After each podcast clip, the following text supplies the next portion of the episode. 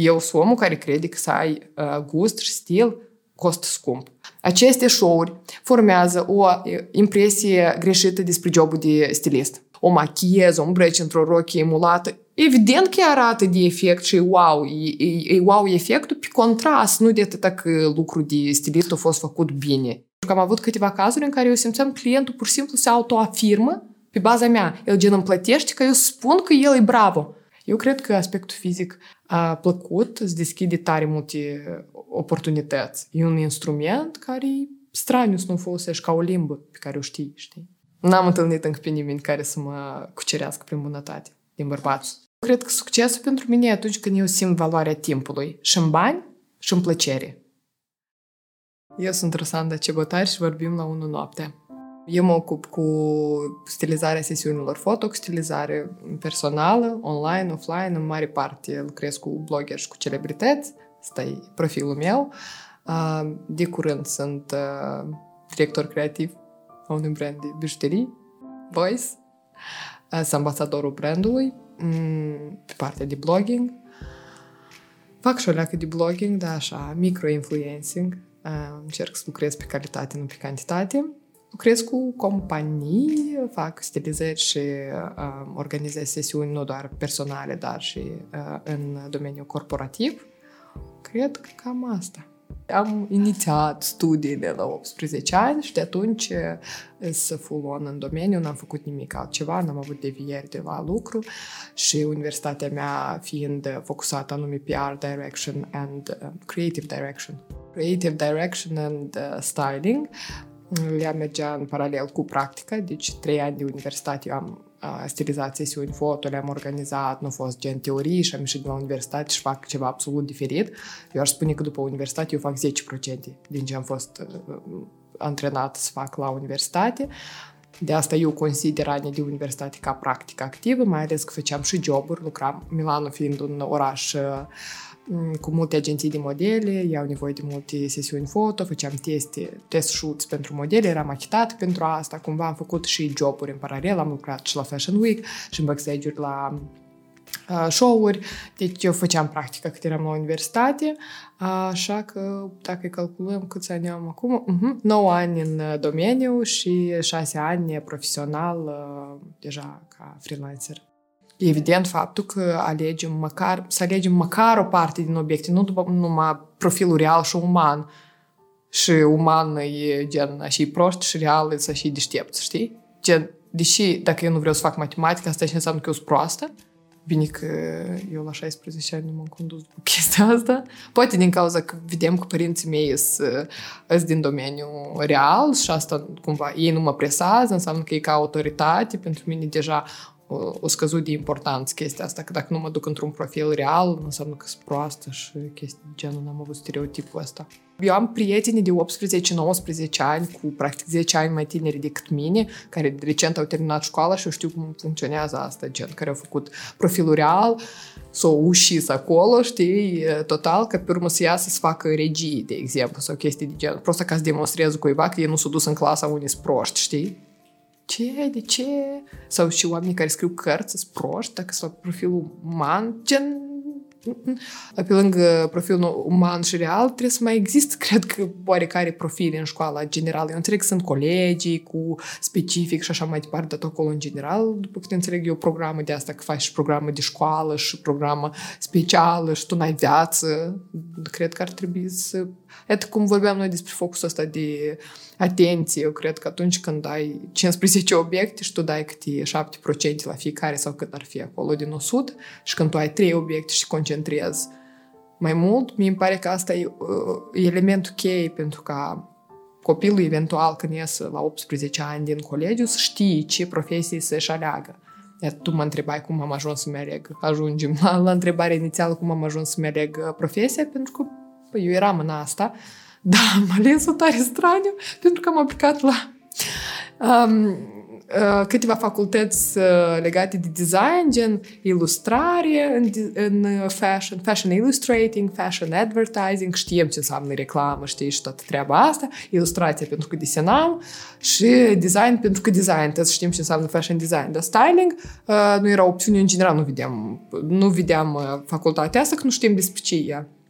Uh, și am aplicat la universitatea la care vreau să merg, la Institutul Marangoni, care ulterior și-am terminat-o, din Milan. Nu vrem să rămân în Anglia din cauza timpului de afară. Da, da, da, dar e destul de depresiv. Eu sunt destul de dependentă de timpul de afară. Milan nu tot ca tare destul de ploios și friguros în comparație cu restul Italiei, mai ales de sud, dar era o medie, știi? Un oraș industrial, modă dezvoltată, sigur și mai departe. Dacă ar fi să fac universitatea încă o dată, 100% aș făcut-o în Milan, nu în alte orașe mari de modă cum e Parisul sau Londra sau New Yorkul.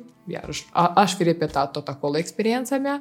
În primul, rând, în primul și în primul rând, nu e legat de domeniu, dar anume din cauza că e un oraș foarte sigur în comparație cu alte orașe centre ale modei. Și am aplicat la facultatea de fashion design și um, nu erau locuri, pentru că în Anglia sistemul de învățământ lucrează așa că tu dai examenele, pe urmă ai expected grades, da? Profesorul îți pune o notă tipa типа карьер кто исуай, шил терьоран июля августу примеште но телереали шаста окей, так ту континуем вацемент тот într-o universitate din Anglia. Dar nu e ok pentru universități din Europa care restul Europei, da?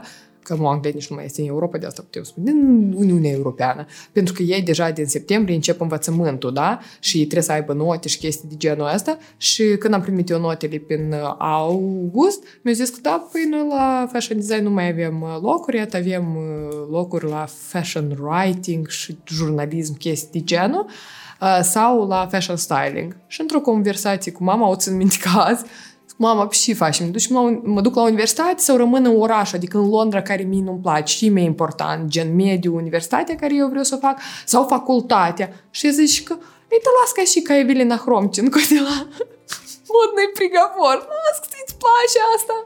Acolo îți vorbești despre haine, să le pui împreună. Și n-am regretat nici un moment. Și au fost o, o o decizie legată mai mult de, evident că era legată de domeniu, că nu am luat o decizie, hai, mâine mă duc într-un domeniu care în general nu e legat de mine, dar anume specializarea asta în styling a fost așa super intuitivă și, și una din cele mai bune alegeri din viața mea. Asta știi ca iubire la prima vedere sau ceva de genul ăsta. Ok, nu e un om care niciodată nu te-ai uitat la dâns, tot le not your type, dar știi? Tipa, e tipul tău, dar încă și-a fost clicul ăsta, cam așa s-a întâmplat cu profesia mea. În primul rând ajut să curăț tot ce nu trebuie, toate chestiile astea care le apucăm de pe Instagram, de pe Pinterest și așa mai departe. În al doilea rând învăț persoana să înțeleagă că ceea ce place din aspectul fizic a omului, de multe ori nu ține doar de hainele în care el e îmbrăcat, dar de tipaj, de chiar și pozele în uh, Instagram și în uh, Pinterest, de multe ori nouă ne plac, nu neapărat din cauza hainei, dar haina e cel mai ușor ce, noi, ce, ce putem cumpăra, știi, intrăm pe Zara sau pe un online shop și luăm tricoul la dungi sau uh, fusta cei de satin pe care noi am văzut-o într-o poză a unui influencer care ne place cum arată, ce aranjarea părului a are ce efect de balaiaj uh, într-o atmosferă de Milan, știi, dar noi cumpărăm până la urmă mai-eu ăsta. Ăsta e approach-ul meu, întâi să, să învăț uh, clientul să aibă o gândire mai uh, constructivă și un comportament vestimentar sănătos. Uite, stilul ăsta pe care noi îl alegem trebuie să fie o medie dintre cum se simte persoana din interior și cum o să întâmpine asta cei din exterior. Pentru că dacă fata în interior se simte super sexy, dar e într-un mediu în care asta nu e binevenit, ea o să confrunte cu asta și o să fie în uh, conflict.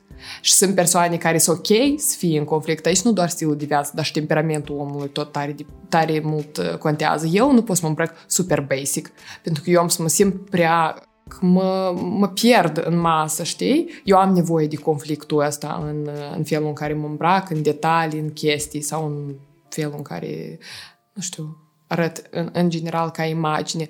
Uh, sunt persoane care preferă această imagine să nu fie în uh, conflict, știi? Să fie așa smooth, să fie frumos, estetic, dar să nu intri în conflict, să nu provoace prea multă atenție. Și mulți asociază iată, stilul ăsta personal sau lucru cu un stilist, că el o să facă din tine, știi, Lady Gaga sau un, un uh, personaj scenic, dar nu e despre asta. Un stilist uh, competent Um, uite, dacă luăm uh, elementar momentul ăsta că hainele, o metodă non-verbală de comunicare, da?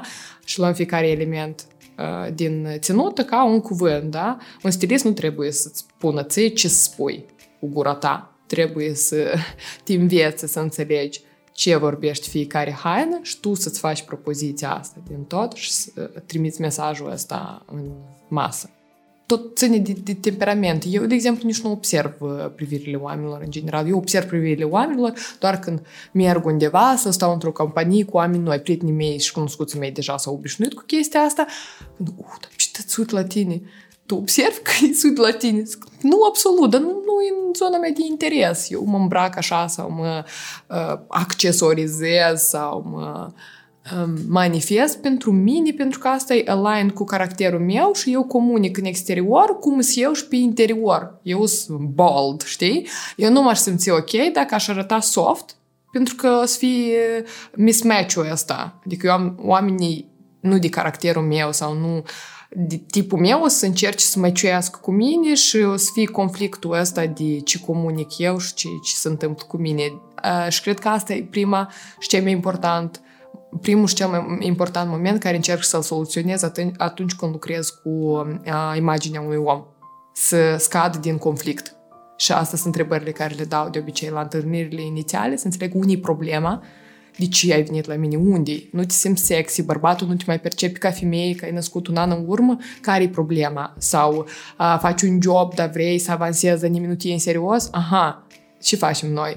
Ok, uh, schimbăm uh, cromatica garderobei, de exemplu. Noi știm, sau nu știm, vă spun, culorile uh, pastelate, gen baby blue, sau un, ăsta, un galben deschis, ele mereu o să arate mai puțin serios decât culorile murdare, cum ar fi um, un roz de ăsta dusty pink dar asta e pâlnă roză, culoarea asta, știi? De exemplu, când punem un baby pink, da, de asta ca copilăresc, un maiou, da?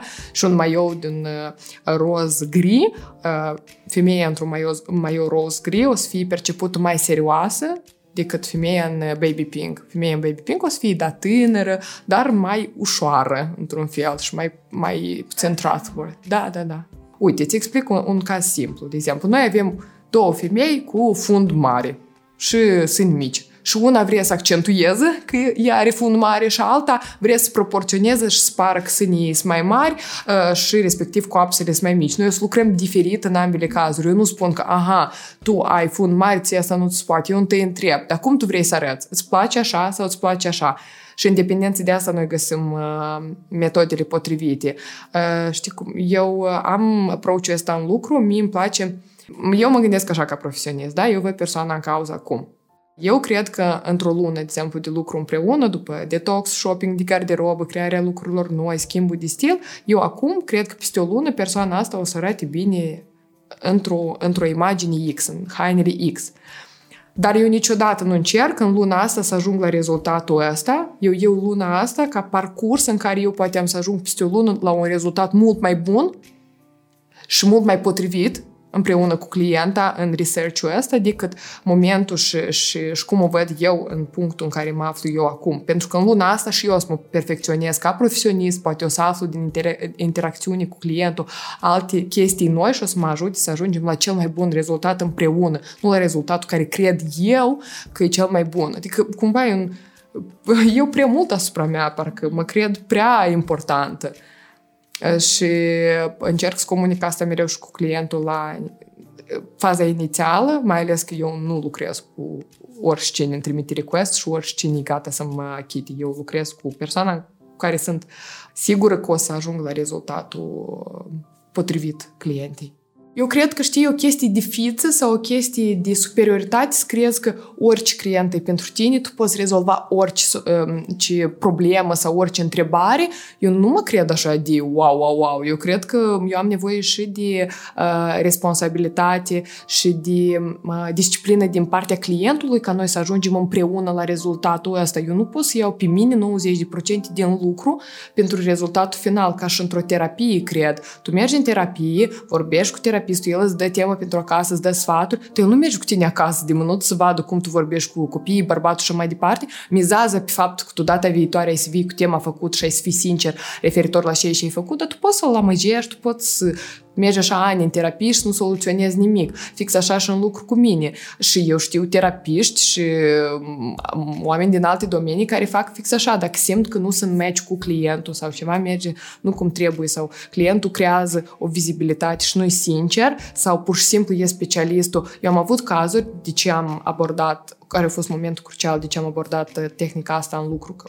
uh, facem un casting și eu mă pun în poziția să aleasă de client și invers eu aleg clientul, pentru că am avut câteva cazuri în care eu simțeam clientul pur și simplu se autoafirmă pe baza mea. El gen îmi plătește că eu spun că el e bravo.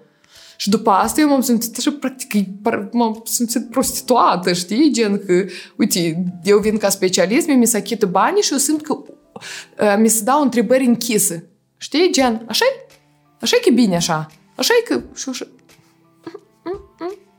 Nu mai vreau să fiu în poziția asta. Vreau să fiu în poziția în care sunt un client care e gata să lucrăm împreună și stau undeva mai mult de la mine sau să facem totul pentru rezultatul ăsta. Uite, dar elementar, când tu ești în procesul ăsta de validare, pentru mine lucru nu e numai pentru bani. Eu nu eu un client numai ca el să-mi plătească bani și eu așa îmi fac calculul la începutul lunii. Aha, eu în luna asta bine, am luat nu știu cât clienți. Pentru mine clientul e bani și experiență. Dacă eu de la clientul ăsta eu zero experiență de lucru, da? măcar în comunicare, măcar în tip, tipologia lui sau în lifestyle-ul lui sau uh, multitudinea de, de beneficii anume profesionale care eu pot să le fac, dar sunt în poziții numai că da, zic da, da, da și validez, energia mea să duci banii ăștia nu se răscumpără, pur și simplu. Eu mai bine mă odihnesc când am zile de odihnă sau ore de odihnă, decât să, să-mi cumpăr timpul meu să-l vând pentru așa ceva, pur și simplu pentru bani, numai pentru bani. Și mai ales cum ai observat și tu, și singură mi-ai zis că, că observi pasiunea asta pentru jobul meu, elementul ăsta de iubire și focul pasiunii vreau să-l păstrez pe cât mai mult timp posibil. Dar dacă eu am să transform jobul meu doar pentru bani, eu știu că asta o să termine foarte repede și am să mă dezamăgesc și am să fiu uh, strivită, știi? Am răspunsul uh, pregătit foarte de mult timp, l-am în cap. Eu cred că aceste show-uri formează o impresie greșită despre jobul de stilist. Eu nu am cliente niciodată. Nici o clientă n-am avut care e zero în modă, neinteresată, nu cheltuie bani pe asta, nu s-a interesat deloc de asta și vine la mine și zice Rusanda, eu sunt gata să-ți dau energie, timp, bani, să te ascult, numai schimbă-mă. N-am avut nicio clientă de genul ăsta. Mai ales, știi fraza aceea, omului poți să iei, dar nu poți să-i dai. Iată, Asta e cazul acela. Adică asta e pur și simplu show. Mai ales că la multe show-uri de genul ăsta nici nu se mai e în considerație lifestyle-ul omului. Unii să duc personalitatea, vrea să facă conflict, să nu facă cu lumea exterioară, cum el să fie perceput de mediu, dacă ea să duc cu părul sau cu outfit-ul ăsta de la lucru. Adică e o bibliotecară cu nu știu cum îmbrăcată nu super mini bibliotecarele, dar e un prototip, știi, de la show-uri genul ăsta. O, un șoricel uh, surd din, care lucrează în uh, bibliotecă, chiar dacă are figură frumoasă, păr, o machieză, un breci într-o rochie emulată, Evident că arată de efect și wow, e, e, e wow efectul pe contrast, nu de atât că lucrul de stilist a fost făcut bine. Eu am avut experiență de așa show, da, și eram în uh, Madame, cu Nicoleta Adam, ea atunci era prezentatoare, cum e face și styling acolo și cred că asta e super pentru dânsa, pentru că nu era loc pentru mine acolo. Eu cred că E super că ea ca prezentatoare și ca moderator a show-ului, uh, regizor, face tot acolo la 360 de grade din câte știu eu, uh, ea face și partea de styling, pentru că eu eram în panică când ieșeam de acolo. Eu simțeam că mă simțeam devalorizat când eu fac un lucru pentru care a doua zi plătită atât așa am și experiență și mai pe mă duc acolo, fac asta gratis pentru femeia în cauză, el nu are nevoie de informația asta. Eu am avut un caz în care am avut mental breakdown în timpul show-ului, când o femeie eram în Levi's și îi dădeam să măsoare bluci, dar nu, nu, nu este nici cu strazicuri aici. Asta ca, ca, ca într-un mem s-a întâmplat, știi? Adică și, și, și în capul meu, și eu fac aici, și eu fac aici, și eu fac aici. M-am simțit super inapropriat, nu la locul meu. Și așa, nu este nimic strazicuri aici, știi? Adică mă simțim că joc un rol, e wow. Avem tare puține persoane care intră în conflictul ăsta cu mediul înconjurător, știi, și își exprimă, știi, eu numesc asta umbra, ca în cărțile lui Jung, știi, din teoria lui, ceea ce noi încercăm să ascundem sau părțile din subconștient sau părțile noastre mai, mai așa și așa. Mie îmi pare că acolo e tare mult potențial Uite, faptul, în aroganța persoanei, în uh, faptul că vorbești prea mult, în faptul că îi place să cheltui prea mulți bani, chestii de genul ăsta de acolo, noi putem transpune în stil chestia aceea, vin în coace, știi, care îl face pe dânsul special, sau faptul că e, nu știu, e perversă, la urmă, și îi place să facă glume perverse. Adică elementul ăsta, dacă noi îl luăm și îl transpunem în stilul personal, deasupra la baza asta, știi, cumva curată și uh, după ce am curățit toate chestiile demodate sau care nu îi se potrivesc, e ca acolo îi, e și aici trebuie. Sau vor și cu minței, așa percepuți, așa gospodăroși, familiști, așa cum trebuie, mii de treabă, știi, că cumva, nu cumva să creadă că eu sunt și fascist, stranii sau...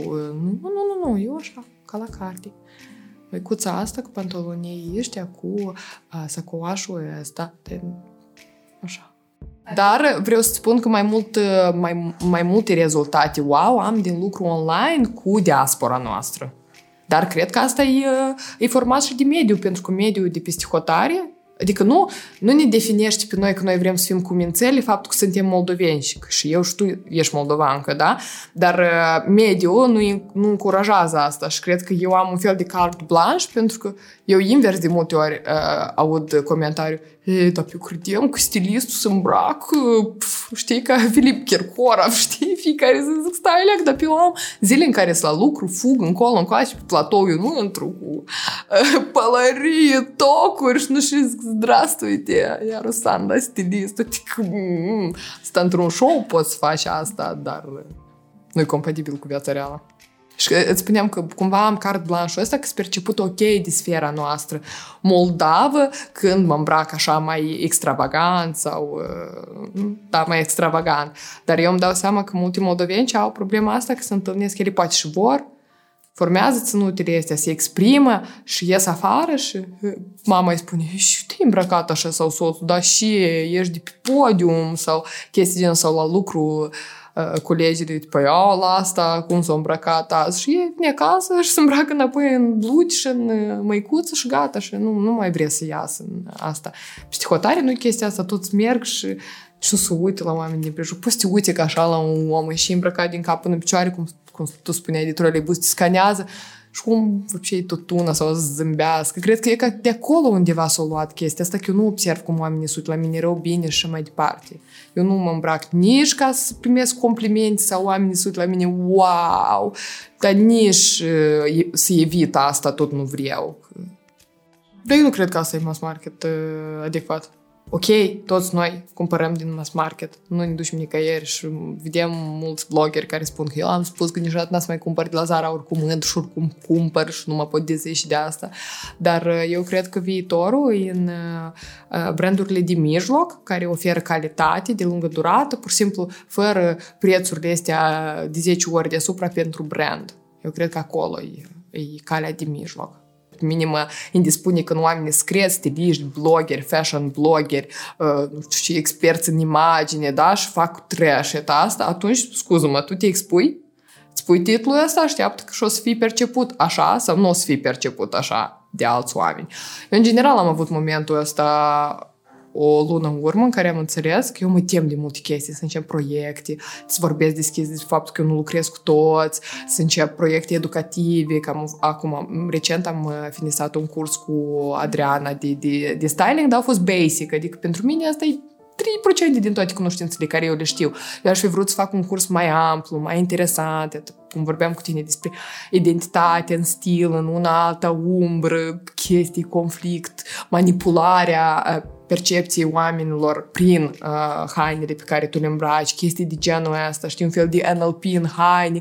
Scurt, aveam idei, idei, idei și nu le făceam, eram foarte așa comodă pentru piață, gen fotosesie, da, uh, detox garderobă, da. Și într-un moment dat, într-o criză de asta, de Paște, când am avut tare mult timp uh, liber, știi? Pur și simplu, momentele astea de insight-uri se întâmplă oricum când ai creierului uh, timp. Și într-un moment de asta zic, dar de cine eu mă tem? Cine e autoritară? Și în țara asta, de cine eu mă tem? Că de, de părerea cui, că o să-mi zic dar e вообще cine să vorbească pe temele astea. Dar în general în lume, cine e omul și ala de care eu așa, Dumnezeu ăsta a modii de care eu mă tem și nu fac toate lucrurile astea. Și atunci am înțeles că, ok, mi-a scăzut din, din, o scăzut de importanță tot treaba asta și mi-am dat practic toată viața ca să fac asta. Nu aici și acum, ca peste trei luni trebuie să demonstrez cuiva că eu să fac cursul ăsta. Dar mi-am luat pur și simplu tot timpul din lume până când mor ca să fac chestia asta și să ne îndeplinesc menirea și toate experiențele care o să vină în, pe parcursul vieții mele o să fie pentru asta. O lună urmă la un, am fost speaker la un branch a unui blogger. Apropo, a fost invitată ta, dar nu spunem numele ca să fie o leacă de enigmă.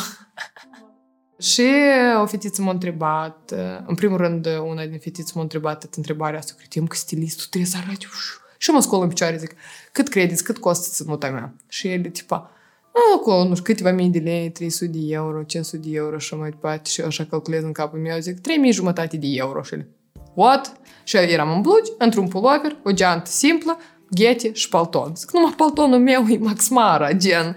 Geanta nu-i cei mai scump, era 500 de euro, ghetele Misbehave, care trei oameni în uh, țară știu de brandul ăsta, îmi pare că uh, 250 de euro și așa mai departe. Avem cercei pe care am la mine de aur. Uh, adică, dar nu pentru că oamenii din prejur să știe că eu sunt îmbrăcat scump. Eu asta fac pentru mine pentru că haina asta e mult mai rentabil să o cumpăr mai calitativă, eu să-mi slujească 5 ani decât să o cumpăr mai ieftină și să o îmbrăc de 3 ori. Eu mereu dau formula asta clientilor când uh, ele mă întreabă, dar în ce merită în primul rând de investiție, zicând lucru care se port cel mai des. Uh, lucrurile de obicei așa mai boring, ele trebuie, trebuie să fie mai scumpe, gen o pereche de pantaloni negri care tu ai să-i porți 100 zile din uh, 365, uh, cu 100 de euro îți iasă odată să, să îmbraci un euro, da? Dar o, o rochie la ocazie de 300 de euro o să-ți iasă 300 de euro o ieșire sau 200, 150 dacă o suporți de două ori. Pe asta e matematica simplă. Și a doua întrebare a fost anume ceea ce m-ai întrebat tu, dacă e scump să ai stil. E scump nu în termen numai de bani, dar și de efort și um, atenție și timp. Dacă tu nu plătești cu bani, tu trebuie să cauți haina asta la reducere, asta consumă timp. Timp consumă să ai ochi și gust, să mergi la muzee, să ai timp de cafele cu oameni deștepți, pentru călătorie e nevoie de timp, pentru învăț- învățământ e nevoie de timp, ai nevoie de timp să te uiți la interviuri, elementar, dar dacă tu lucrezi, nu știu, 13 ore pe zi, tu n-ai timp pentru asta, da? Da, poate ai bani, dar poate n-ai nici timp, nici bani. De asta și spuneam că asta, aplicăm asta și la lucru cu clientele, când îți spuneam că eu atunci când lucrez, nu uh, văd fiecare proiect numai în termeni de bani, câți bani o să-mi aducă, dar și experiență și alte beneficii uh, pe lângă asta. De asta, da, eu sunt omul care crede că să ai uh, gust și stil costă scump, dar nu neapărat bani.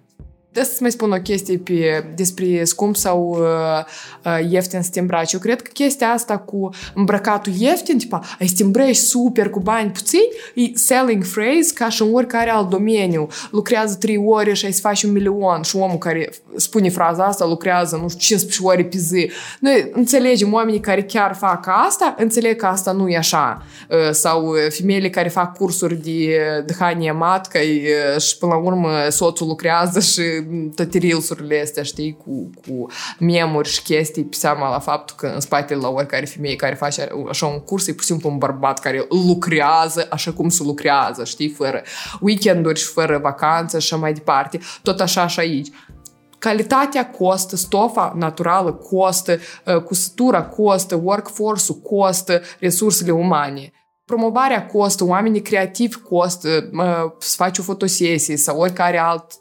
Targetul costă, reclama pe Instagram costă. Cum poți zici că și oamenii care cumpără haina scump sau investesc în asta timp, ă, sunt proști, dar omul care cumpără ieftin, o outsmartuit tot sistema și o life hack și o ieși să îmbracă ieftin, dar scump, nu, el cheltuie mult, mult timp pe asta pur și simplu. Și lui iese asta scump în timp. Și el timpul ăsta ar putea să, să-l folosească ca să facă bani. De el alege să-l folosească pur și simplu ca să îmbrace. Eu mai degrabă dau bani. Sau clienții mei mai degrabă, mai degrabă îmi plătesc mie și să ocupă de lucrurile lor și devin experți încă mai buni în ce și fac ei, decât să cheltui, uh, nu știu, de 10 ori mai mult timp decât eu l-aș cheltui pentru același task și să-mi plătească mie o, o sumă X dar eu, eu chiar, chiar vin de la un uh, interviu de lucru acum și am fost întrebată dacă mă motivează lauda sau uh, gratificările prin bonusuri uh, financiare și eu am menționat momentul că eu, nici, eu mereu cresc în financiar. Asta știi cum să, să alegi, știi? Tipa, tu ești cu un bărbat pentru bani sau pentru iubire? Dar eu nu vreau să aleg. Eu vreau să am alături de mine un bărbat independent, financiar uh, și realizat, dar pe care să-l iubesc. Deci eu trebuie să aleg tot așa și în lucru. Deci eu trebuie să aleg ori lucrez într-un mediu care mă susține, care mă apreciază sau într-un mediu care îmi dă bani. Eu vreau să am și una și alta, dar uh, dacă e să aleg dintre una și alta, eu aleg nimic. Dacă sunt într-un mediu unde sunt numai laudată și Rusanda, Rusanda, da bani o figă, uh, nu. Și nici uh, mediu în care nu-i doresc dăm bani, ai tăcut și ai făcut, tot eu n-am să fiu acolo. Prima mea zi de naștere în foarte mulți ani, nici nu știu, 5, 6, 7, 8, 9, de când eu singură. Eu mereu la ziua mea eram cu un partener și oricum când ai partener, tu te aștepți ca să ai florișele, tortic, ceva, cumva dimineața, un alta, să te duci la un prânz, la un, o cină cu dâns, chiar dacă nu faci nimic, chiar dacă n-ai nici o petrecere, dar anul ăsta eu înțelegem că eu singură și dacă n-am să fac eu nimic, nu o să se întâmple nimic. Dar pur și simplu să organizez o petrecere, eu mereu organizez petreceri cu, cu prietenii mei. Eu, în general am prietenii de este tet-a-tet și unesc eu de obicei. Nu, nu suntem parte dintr-o gașcă sau ceva de genul ăsta. Deci ar fi fost pur și simplu o petrecere unde toți aveau să-mi dea cadouri și avea să fie prea mult atenție pe mine, știi? Dar am primit mesaje de astea că eu asta sunt eu? Asta вообще sunt eu? Oameni care îmi scriu că tu inspirație, nu știu acolo și și eu просто om de unde asta. Adică ok, în plan de lucru, ok. Dar în plan de om, eu cred că am tare mult unde să cred, cred, să cresc în, în caritate, în chestii care le fac pentru omenire și așa mai departe. Eu cred că încă la faza în care obțin independența asta, ca din trânsa deja să dau mai mult. Pentru că un om infantil și care încă nu e independent, nu poate să ducă direct la faza în care dă la toată lumea, din inimă curată. De asta eu acum lucrez tare mult la independența asta mea, să pot să fiu autonomă, să-mi dau mie tot ce am nevoie, resurse, să mă reîncarc în momentele în care mă sunt prost, dar să nu mă duc să țip la unul și la altul sau la mâța de acasă, știi?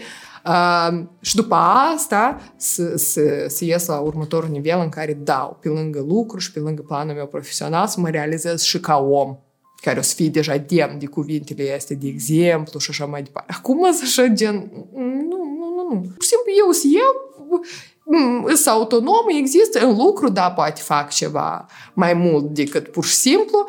Și când, când ascultam comentariile astea de la clienți, înțelegem de ce și mereu, mereu, în momentul acela îi răspundem pe lângă sănătate unată, dorește și clienții ca tine, deci cumva, da, da, da, pentru că parte din faptul că eu mi-am făcut așa jobul e și datorită lor, nu numai datorită mie, știi?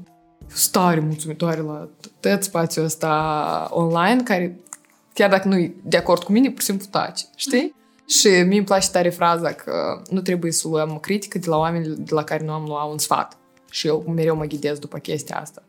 Încerc, în momentele în care mă atinge, o critică sau un cuvânt dintr-o parte, nu pe spațiu digital, dar în, în viața reală, offline, când aud că, e, dar Rusana, cineva a spus despre tine că tu așa și așa, eu mă gândesc că stai, stai. De persoana asta, pentru mine, e autoritate în plan de opinie, da? Eu îl respect pe dânsul sau pe dânsa ca opinie, iar cer un sfat, da? Și de acolo se sizez dacă minim atinge critica asta sau nu. Dacă eu aș cere sfat de la persoana în cauză, atunci eu critic asta automat ca critică constructivă și o transform în ceva în ce mă face să cresc. Dacă persoana eu nu cred autoritară în plan de opinii în general, chiar și pozitivă, pe mine nu m-ar încălzi, să spunem așa, dacă ar spune ceva bine despre mine, atunci eu nici nu mă supăr uh, pe critica asta sau nu o lăs aproape, pentru că îmi dau seama că pur și simplu nu suntem din, suntem din lumi paralele și gata, nu ne intersectăm cumva. Am avut o ca, un caz cu o domnișoară care îmi dădea follow o perioadă mai lungă. Am văzut din conversațiile care le-am avut de până asta, i-a întrebat de diferite servicii, sesiuni foto, chestii de genul. Evident că nu a devenit niciodată clienta mea timp de câțiva ani, pentru că să fi fost asta un caz cu o clientă de-a mea care ar fi procurat un produs de meu, evident că nu aveam să reacționez așa. Deci, întrebarea a fost uh, pusă în felul următor. Salut, Rusanda! Vreau să-mi procur o geantă scumpă de brand. Poți să-mi spui, te rog frumos, uh, care sunt trendurile actuale în gențile de lux? Și eu răspund, nu pot să dau un sfat atât de superficial. Uh, cred că sunt platformele gen Google sau chestii de genul unde puteți, care puteți să le accesați uh, ca să vedeți trendurile de masă și ca să vă dau un răspuns atât de superficial. Dacă vreți un răspuns mai concret legat de garderoba pe care o aveți, trebuie întâi să trecem pe niște întrebări, să sesizăm unele momente. Asta înseamnă o consultație personală. Eu timpuri, jumătate de an în urmă, că ofeream serviciile de consultații simple de o oră, unde discutam un subiect. Acum eu nici nu le mai ofer, pentru că nu cred în trânsele, nu cred că pot să soluționez așa de repede. Care ea insistă, Ok, dar sunt totuși niște platforme, chestii concrete de unde uh, tu te, eu la dumneavoastră, eu la tu, te informezi uh, care sunt trendurile și așa mai departe. Zic, eu consider că pe platformele astea uh, sunt, sunt tare puțini stiliști care scriu articole de genul. De obicei, articolele de genul sunt scrise de jurnaliști. Eu, ca stilist, nu pot să mă informez din surse uh, scrise de jurnaliști. Automat înseamnă un om mai puțin din expertiză, da? Eu, uh, ca stilist, îți spun ție deja cum fac eu cu trendurile. Eu analizez ce se întâmplă, fac primary and secondary research personal a meu. Analizez ce se întâmplă și deduc ce trend, ce o să fie și așa mai departe din uh, uh, show-uri și așa mai departe. Adică sunt metode care ne-au învățat pe noi la, la universitate, pentru care am achitat tare mulți bani, care nu sunt gata să... Uh, dar nici nu o să fie capabilă să facă asta. Adică sunt metodele mele ca stilist. Ok, și ea continuă cu următoarea întrebare. Păi, dar tu când lucrezi cu clientele nu te ghidezi după trenduri? Eu când lucrez cu clientele nu mă ghidez Ă, trendurile nu sunt în prioritate, ă, dar alte chestii, cum ar fi stilul de viață, care este încă componența garderobei și deja în gândul meu mă continuu, știi, brainstorming-ul ăsta profesional. Zic, eu trebuie să știu ce genți mai ai, prima ta geantă de lux, nu, planifici să mai cumperi în general sau asta e prima și pe 10 ani înainte, dar care e bugetul și înseamnă în general geantă de lux pentru tine, 500 de euro. 10.000 de euro și așa mai departe și așa mai departe și așa mai departe. Știi, vrei să fii pentru anul prejur sau pentru uh, sezoane, gen primăvară, vară sau toamnă, iarnă, știi? Tare multe întrebări la care și deja împachetez asta pur și simplu într-un răspuns, gen, uh, nu, eu, nu, nu-i trendul, principiul de bază după care mă ghidez, dar sunt alte chestii care iarăși le discutăm la conversațiile uh, personale consultațiile personale, la care i-am răspunde, bine, clar, totul am înțeles și îmi dăm follow. Nu, eu valorez prezența umană, să nu pară că...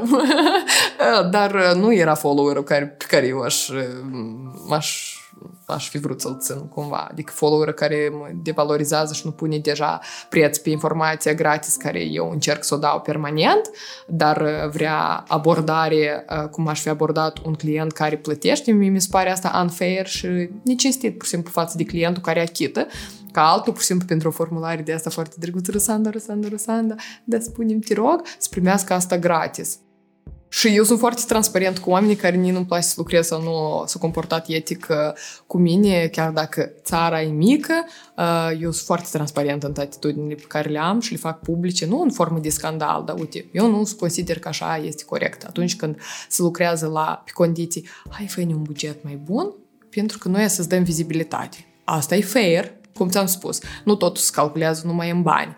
Adică merge vorba de, uite, un buget așa, plus un bonus așa. Eu am mers la condițiile astea, ok, atunci când banii s-au achitat, cu reținere foarte mari și chestii de genul, și după asta nu s-au respectat a doua parte de uh, înțelegere, evident că nu merge așa. Și eu îmi expun părerea marginea acestui subiect. Tot așa cum m-aș fi expus dacă nu aș fi fost achitată partea de bani, dar ar fi fost doar menționarea mea și atunci când am fost menționat, a fost menționată ultima în listă. Mai ales că în cazul anume la coperta dată, eu am avut o copertă cu patru lucruri, mie mi s-au achitat patru lucruri, eu am făcut copertă dublă.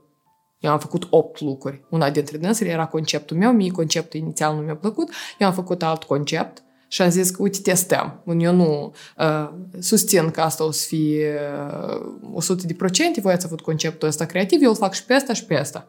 Da, da, sigur, super. Și eu îți spun că conceptul meu a fost mult mai fain, pot să arăt. Eu pot să fac tom copertele și ai să-mi spui tu singur, ai să ghicești care am făcut-o eu din conceptul meu și care a fost făcut uh, după conceptul redacției.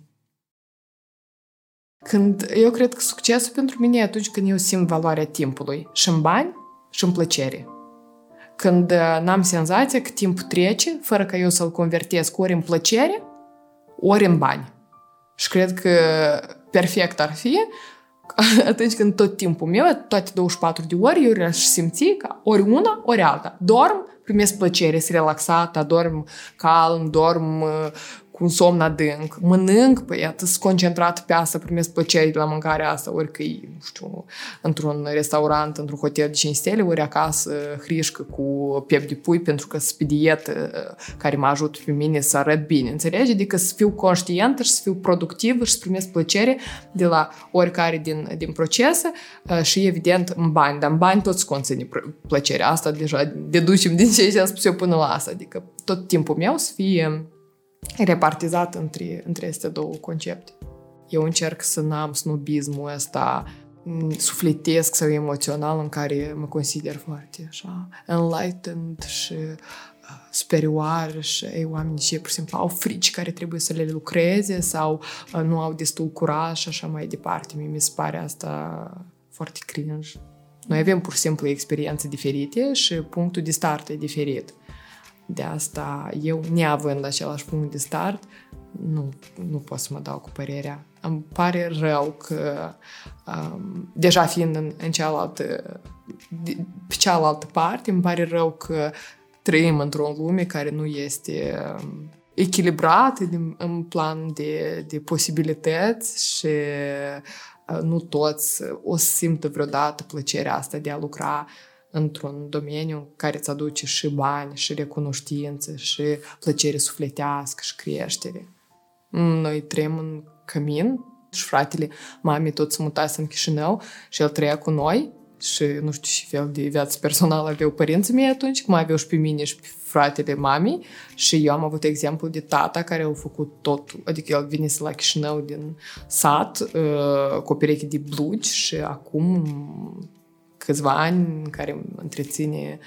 Eu mai am doi frați, o familie de cinci oameni, mama nu lucrează, s-a dedicat uh, profesii de profesoară, de copii, în mare parte, acasă.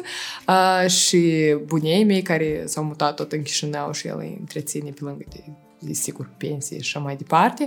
Și eu am exemplul ăsta de persoană care nu, nu a luat impedimentul ăsta de familie săracă sau uh, faptul că e lipsit de capitalul de început ca să facă un uh, imperiu în jurul lui, știi, să-l construiască. De asta mie mi-e greu să judec. Că am fost și acolo și acolo, dar și eram în situația în care eram.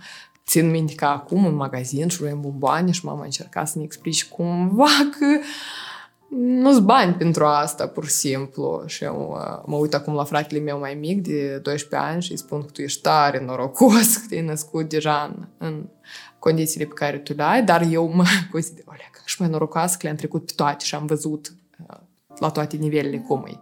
De asta îți spunem că de vacanța asta scumpă. E pur și simplu un challenge în capul meu de să-mi permit mie să nu-i despre banii ăștia propriu zis, știi? Să umblu cu badge cu că am avut o vacanță foarte scumpă și eu...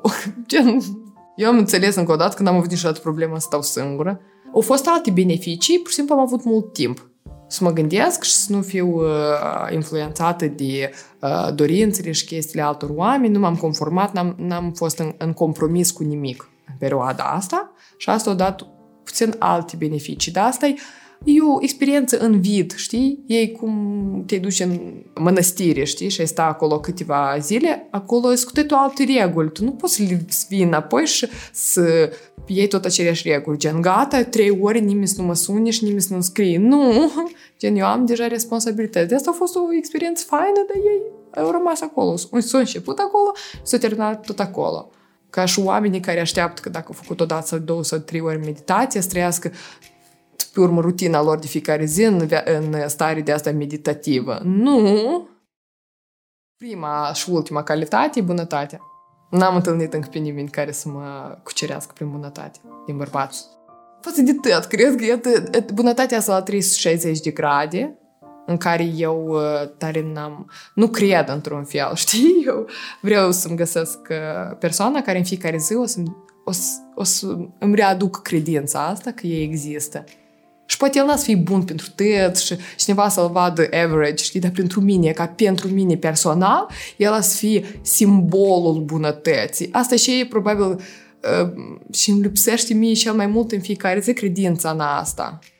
Mai ales în lucru, mai ales în sfera în care lucrez. Dar nu e atâta concurență direct cât, cât concurența asta eu sunt mai bun decât de, poate fi un designer sau un fotograf sau din altă sferă, pur și simplu e ego-ul ăsta e așa de activ că eu am nevoie de o persoană alături cu centrul ăsta, da, mai, mai domolit cumva, știi? Mai... Puțin, oamenii care se interesează de momentele astea de suflet, știi, evoluția sufletului, numesc asta suflete de nivelul 5. Suflete care sunt gata să facă, cum ți-am zis eu mai devreme, lucruri la nivel mondial, gen pentru umanitate, Uite, eu am nevoie de un partener alături, eu simt nevoia asta, de un partener alături care are tendințe de astea globale, uh, pro-umanitare, știi? Un om de ăsta, nu știu, care o să primească premiul Nobel sau pentru pace sau ceva de genul ăsta. Așa tip de prototip de om. Iată, acum am înțeles că avea nevoie puțin să-ți, să-ți explic ce înseamnă bun pentru mine. Nu ca bun darnic, ca să-mi dai flori în fiecare zi și să-mi uh, cumpere tot ce am să-i spun eu. Nu în sensul ăsta bun. Bun în intenții. Mie nu trebuie un om cu imagine că el e bun. Mie trebuie un om care e bun în interior. El poate fi businessman, nu știu, cu 10 companii în toată lumea și să ducă business cum trebuie, așa, uh, ca la carte, știi, prin conflicte și prin tot ce trebuie, dar să fie bun și, nu știu, jumătate din banii ăștia să-i bage în dezvoltarea țărilor uh, sărași din Africa sau să ducă cot la cot să lucreze în, uh, nu știu, în ce caritate, știi? Și ca presupunem așa un prototip de bunătate, da? Sau poate să fie un om care pur și simplu lucrează în oficiu în Endava și fiecare weekend merge și îi ajută pe bunica și pe bunel, sau stă în conversații cu bunica și bunelul, care nu mai au uh, viață în afară de casa lor, știi? Și el e bun în sensul ăsta. Bunătatea asta poate să aibă multe forme. Uh, noi n-am o formă în care vreau să găsesc asta, dar eu asta precis am simt. Dar oamenii care creează impresia că ești bun e și mai puțină bunătate, după părerea mea. Eu cred că relația trebuie să fie pentru plăcere. Doar. Și fizică, și emoțională, și financiară, dacă vrei, și cum vrei tu, pur și simplu pentru plăcere, nu din obligație și nu din trebuie. Uh, și nu din a completa, și nu din a găsi sufletul perechi sau jumătatea pierdută undeva. Eu cred că relația e funcțională numai din plăcere. Dacă ți nu-ți faci plăcere să fii cu un bărbat care, de exemplu, ți nu-ți dă 1000 de euro în lună, nu fă asta. De exemplu, da?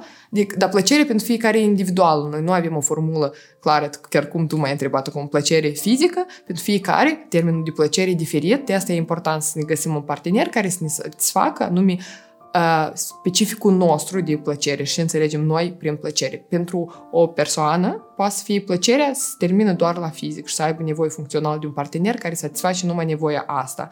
Să nu ne amăgim cu uh, chestii impuse de societate, cum ar trebui să fie plăcerea asta și ce formă trebuie să aibă plăcerea asta.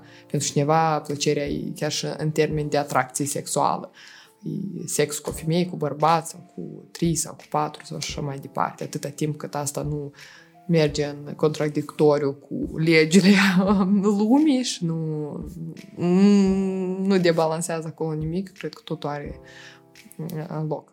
Uite, eu uh, mi-am dat seama că până acum, în relațiile pe care le-am avut, nu le depistam ca fiind neproductive pentru mine, pentru că le măsuram în termeni generali, cum e primit, de a măsura asta în societate. Dacă femeia nu se dezvoltă, înseamnă că e într-o relație toxică. Dacă el spune că ești grasă, urât și mai departe, tu ești în relație toxică. Dacă el te bate, tu ești în relație toxică. Și eu mă luam după toate chestiile astea și eu sesizam și foarte mult timp luptam pentru relații pentru care nu trebuie să lupt după chestiile astea. Și când eu am înțeles că stai, faptul că el nu mă numește așa sau eu mă dezvolt și mai departe, pur și simplu înseamnă că eu am așa tip de, de, de personalitate care, indiferent de orice, o să se dezvolte, nu o să se considere urât și grasă și o să, o să continui să aibă un uh, cerc social activ sau interacțiune cu societatea activă, asta nu înseamnă că relația asta e productivă. Eu nu aveam plăcere acolo. De asta și ți-am spus că primul meu criteriu în, în uh, uh, relații să am plăcere din trânsa și unicul, nu primul, e unicul, de la 360 de grade și include în trânsul totul. Eu mi-am dat seama că multe din relațiile pe care le-am avut, dacă nu toate, erau lipsite de plăcere. Erau pur și simplu funcționale pentru nu știu ce. Și eu chiar și dezvoltarea asta care o avem sau uh, părerea mea de sine ca aspect fizic sau interacțiunea cu societatea merge prin luptă și mie mai mult relațiile astea îmi îngreunau drumul decât mi le facilitau. Da, ok, nu mergeau împotriva, pentru că, pur și simplu pentru că eu am avut multă energie ca să, ca să fac asta, dar nu mi, nu mi ofereau uh, plăcere mereu mi s-a spus, dar eu am, am avut mai mulți psihoterapeuți de-a lungul anilor și uneori și chiar și în paralel, mie îmi place să am păreri să am o părere obiectivă, pentru că îmi dau seama că fiind mult timp în terapie de lungă durată, se dezvoltă un fel de privire subiectivă, știi, chiar și a terapeuților.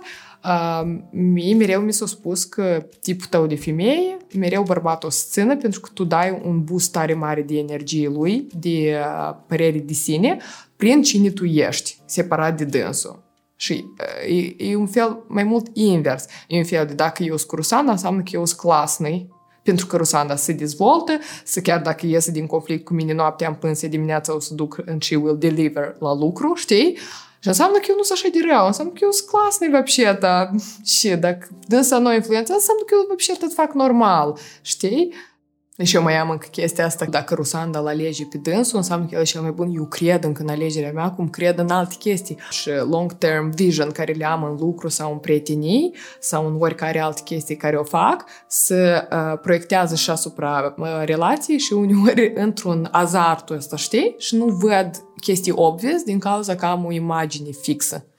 Știi? Și merg așa. Eu staur, și sunt încăpățânat în, în ce își aleg și uneori pur și simplu uit și nu văd lucruri evidente care îmi demonstrează că deja nu e așa. Pentru mine slăbiciunea e o confirmare a faptului că eu sunt puternică, e cealaltă parte a monedei. Dacă eu sunt puternică, înseamnă egal eu sunt slabă. Din terapie, știi că este triunghiul ăsta, unde tu ești jertfă, salvator și abuzator. Triunghiul dramatic. Iată așa, pentru că omul puternic, el e și slab, el nu poate fi puternic fără a fi slab. Un om care nu se sizează uh, cum e să fie în partea asta slabă, el nu poate fi puternic. El pur și simplu are skill-urile de managing a stării astea de slăbiciune.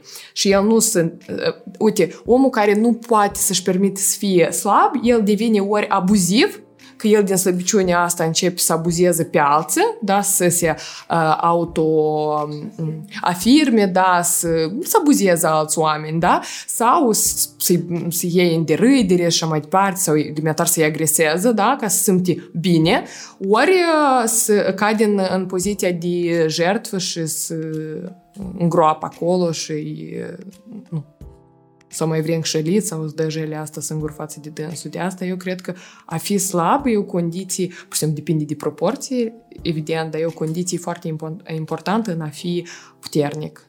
Nu elementar, da, dacă luăm o paralelă și o metaforă, ca să nu vorbim așa de abstract. Uite, dacă tu vinzi un produs pe Instagram și el nu se vinde. Tu poți să stai și să plângi de milă și să dai vina pe toți sau să ieși în stories cu uh, mesaje agresive, chiar că voi sunteți proști, вообще nu cumpărați produsul meu cel mai scump, da? Adică ori să fie abuziv, ori în jertfă, scaz, în, uh, într-o stare de asta. Cum se numește ea? Când nu vezi, da, când nu vezi ieșire și gata și... Sau poți fi proactiv și din starea asta, uite, la mine nu se primește, mă gândesc și pot să fac ca să primească și să faci ceva și tu automat transform în om puternic. Și eu cred că tu poți să nu reușești numai atunci când tu încetezi să încerci. Sau dacă mori. Una din două. Adică numai tu, cumva, singur decizi dacă tu ai reușit sau nu. Cine, cine decide? Nimeni nu știe, în primul rând, obiectivele. Eu cred că un om care se respectă pe interior, se respectă și pe exterior. Nu poți citești cărți, dar mâncând fast food. Adică poți, dar nu-mi pare logic. Dar nici să faci sport de 10 ori pe săptămână și să lași la o parte dezvoltarea interioară și să pui prea mult pe, să mizezi prea mult pe aspectul fizic. Eu cred că aspectul fizic a plăcut, îți deschide tare multe oportunități. E un instrument care e straniu să nu folosești ca o limbă pe care o știi, știi? Într-un mediu în care tu ai nevoie de limba aceea. Fac multe masajuri, merg la sală când am timp, mănânc uh, cât, când sunt în stare de resurs și nu stresată, pe cât de sănătos, ca în momentele în care am nevoie de cheat meal-uri să le am 3-4 într-o zi, um, e un echilibru de asta haotic, știi? Atâta timp cât am uh, energie și resurse, încerc să fac să iau credit, știi? Ca pe urmă, în momentele în care slow sau trebuie să mă concentrez pe altceva, să-mi pot permite să fac alte chestii fără consecințe. E o, o metodă de lungă durată. Eu am găsit-o așa pentru mine. Asta mă ajută să mă mențin mult timp decât sprinturi de astea scurte de o lună, două, trei, așa, și pe urmă am lăsat-o baltă. Sportul, evident că în, în perioadele în care am proiecte mai mult pe online, mai puțin uh, fizice, îl practic de mai multe ori, de 3, de 4, de 5 ori pe săptămână. În momentele când sunt supraîncărcat fizic, cu alergat, cu trăit haine și chestii de genul, practic măcar o dată, de două ori pe săptămână. Sau mai fac și stretching acasă, adică nu încerc să mă duc în uh, extreme în care mm, am o, o atitudine fanatică față de ceva, știi, să merg într-o vacanță, nu, eu mănânc numai fără gluten, fără așa, fără așa. Evident că mare parte, de exemplu, știu că nu, nu, nu tolerez bine lactoză, încerc să mănânc produs fără lactoză, cât am posibilitatea, cât să-mi gătesc singură sau în, în localuri așa, dar dacă merg într-un restaurant, n-am stau așa, așa să mănânc, nu știu, frunze de salată, când restul mănânc, doar pentru că în bucate este lactoza asta, știi? Asta spun o frază. Din Italia am luat-o. Cum omul mănâncă, așa face sex. Așa că... Stai, el trebuie să fie bun și cu aspirații la nivel mondial, dar trebuie să fie și frumos. Dar asta e nici nu, nici, nici nu e regulă, asta e zero, știi, nivel ground floor și deja construim pe asta, nu, nu poate Adică dacă eu îmi respect corpul și îmi respect mintea și nu știu, starea psihologică și lumea interioară și sufletul, evident că eu trebuie să am un om simetric lângă mine. Eu nu vreau să-l completez, să-l compensez, să-l învăț, să-l cresc, să-l... Asta e default cu care noi intrăm. Și mai departe, deja noi construim cu asta și primim plăcere de la viață împreună. Da?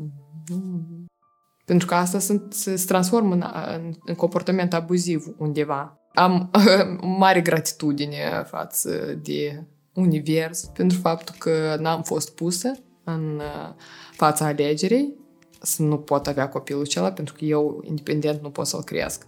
sau să fiu pus în poziția în care eu trebuie să fiu cu un partener numai din cauza că el e tata copilului și eu nu pot să-l cresc independent. De asta, de acum înainte, eu sunt calmă pe tema faptului că dacă un copil o să vrea să se nască în mine, o să mă găsească pe mine ca mama lui, un îngeraș, o să vrei să materializează în lumea asta, eu pot să-i dau posibilitatea asta pentru că mă simt independentă financiar, cu sau fără bărbat. Dar la mine copiii puțin în cap nu stare corelați cu soțul. E copil și soț, a să fie foarte fain dacă e să fie împreună, gen să fie copilul de la bărbatul care eu foarte tare îl iubesc, o să fie bărbatul vieții mele și totodată nu văd copilul ca un impediment, dacă am să am eventual un copil în afara unei relații și n-am să vreau să fiu cu bărbatul în cauză, că el o să fie impediment, eu cred că eu am atât de mult înăuntru de oferit cu un copil, nu poate să fie așa de superficial, să fie pur și simplu impediment pentru asta. Și am văzut multe exemple de cupluri în care femeia era cu copil sau cu doi sau ambii aveau copii și super fericiți împreună. De asta eu Tipa mama spre țep, am chestii gen, doamne, ferește, să definește o femeie, taman că e fertilă și a putut să facă copil. Și în general, eu percep chestia asta cu copilul care Uh, când femeia rămâne însărcinată, înseamnă că un suflet vrea să materializeze pe tine și el te alege ca, o, ca, ca lecție, știi? Ca tutor în lumea asta. Și eu dacă legea Universului sau Universul se decide sau cumva se întâmplă așa că un suflet vrea să materializeze pe mine, înseamnă că eu sunt momentul în care eu trebuie să dau. Eu atât am primit de la Universul ăsta. Eu în unele conversații ziceam de faptul că nu-i vârsta care definește omul, dar cât omul o trăit, chiar o trăit și eu consider că eu trăiesc de la 16 ani, de la primele mele decizii de este mari, independente și o trăiesc deja de 11 ani. Trăiesc anume, știi? Nu sub tutela cuiva, sub dorințele sau adaptându-mă, dar trăiesc, trăiesc. Și iată, chestia asta că dacă universul mi-a dat atâta playground să fiu eu și să trăiesc și dacă un copil vrea să materializeze pe mine și eu să-mi iau responsabilitate pentru dânsul, înseamnă că așa și trebuie să fac, eu trebuie să îndeplinesc uh, schimbul ăsta, știi? Când copilul ăsta să, o să întâmple, el trebuie să fie. Frica mea e să nu văd fricile, dacă sincer. Eu tare mă tem să, că acolo sunt chestii care eu aș putea să le lucrez și să fiu mai prosta mai eu decât sunt și eu nu văd momentele astea, știi? Am frică de blind spots, de puncte uh, oarbe, da. Uite, acolo mă tem foarte tare. Mă tem de frazele care oamenii ar vrea să mi le spună sincer în față, care m-ar face să cresc, dar ei nu ne le spun.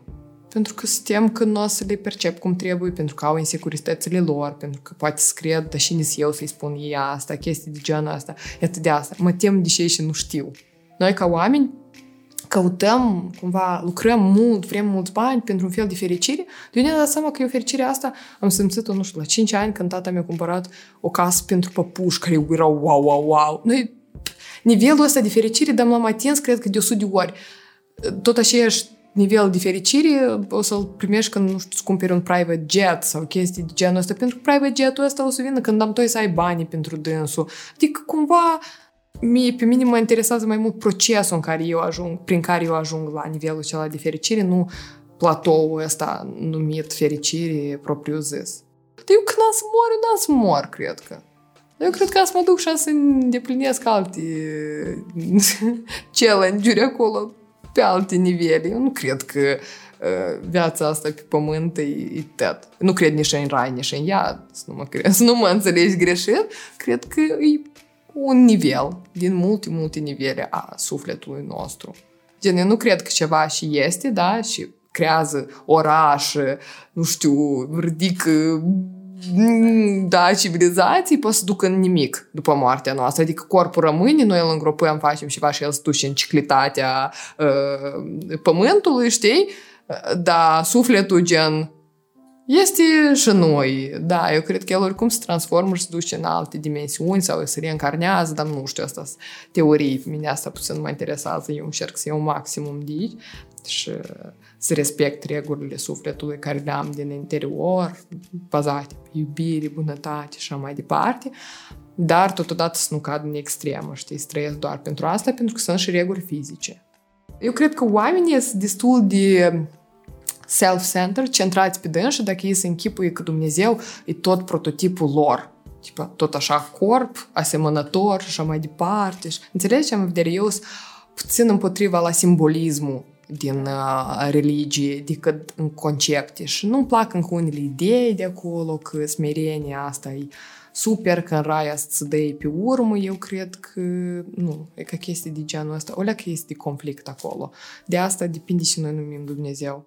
Mm, cred că sensul vieții să-mi creez uh, în jurul meu condiții pline de iubire și plăcere pentru suflet și corp. Prin mine să treacă iubirea și plăcerea asta și să ducă, să răsfrângă după asta și asupra oamenilor din cercul meu apropiat și mai departe și mai departe și mai departe. Și acolo sunt și cunoștințele și reușitele profesionale și interpersonale și așa mai departe.